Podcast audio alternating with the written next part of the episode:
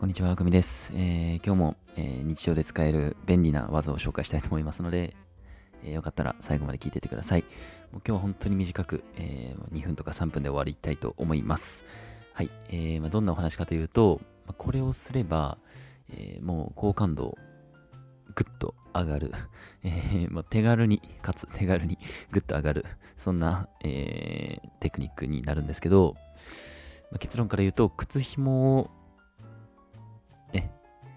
ごめんなさい。相手が靴を、あの、靴紐をね、靴紐が ごめん、ちょっと、ごめんなさい。相手の靴紐がほどけたら、あの、一緒にしゃがむっていう、はい、これですね。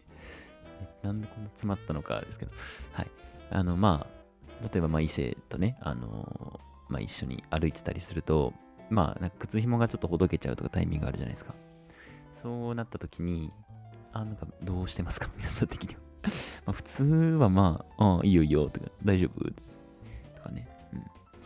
あの、まあちょっといじったりするかもしれないんですけど、ちょっとそこで一緒にこうしゃがむっていう、はい、これはキュンですよね。はい。これもぜひやってみてください。もう、まあ、あとまあ、別にしゃがんで、お大丈夫か？みたいな感じでしゃがんであげるっていう。別にこれはもう女性も男性もね、ぜひやってあげてください。はい。めちゃくちゃなんか、めっちゃ良くないですか？これ。これやられると。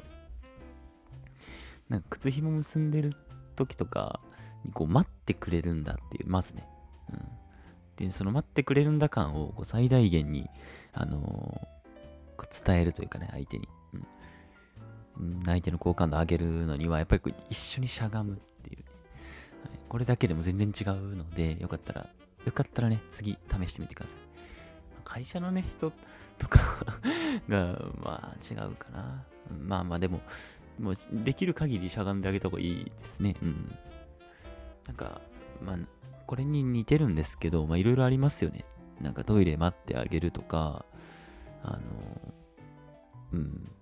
まあシンプルに一緒に歩くときペース合わせてあげるとか、まあほんとそういうこと、ちっちゃいことなんですけど、靴紐なかなかね、しゃがんでくれるまでやってくれる人いないんで、そこじゃ差別化になるので、よかったらね、ぜぜひ、あの、今日、せっかくね、たまたま聞いてくれた人は、あの、明日から、靴紐が、知り合いがね、靴紐ほどけたら、わって、おっしゃ、チャンスだと思って。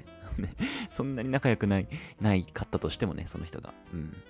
なんか始まるかもしれないですし、別に、それ全然あれですよ、同性同士、もう男だったら男にでも、女の子だったら女の子に、でも、絶対にやるべきで、あの、あ、こんなんかすげえ優しいじゃんって。もう大人になれば大人になるほど、もうそういう優しさがこう染みるというか はい。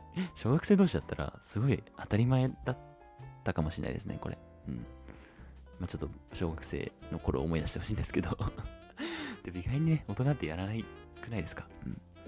はい、あえてやってみてください。はい、今日はありがとうございます。最後まで聞いてくれてね。また明日からもお願いします。バイバイ。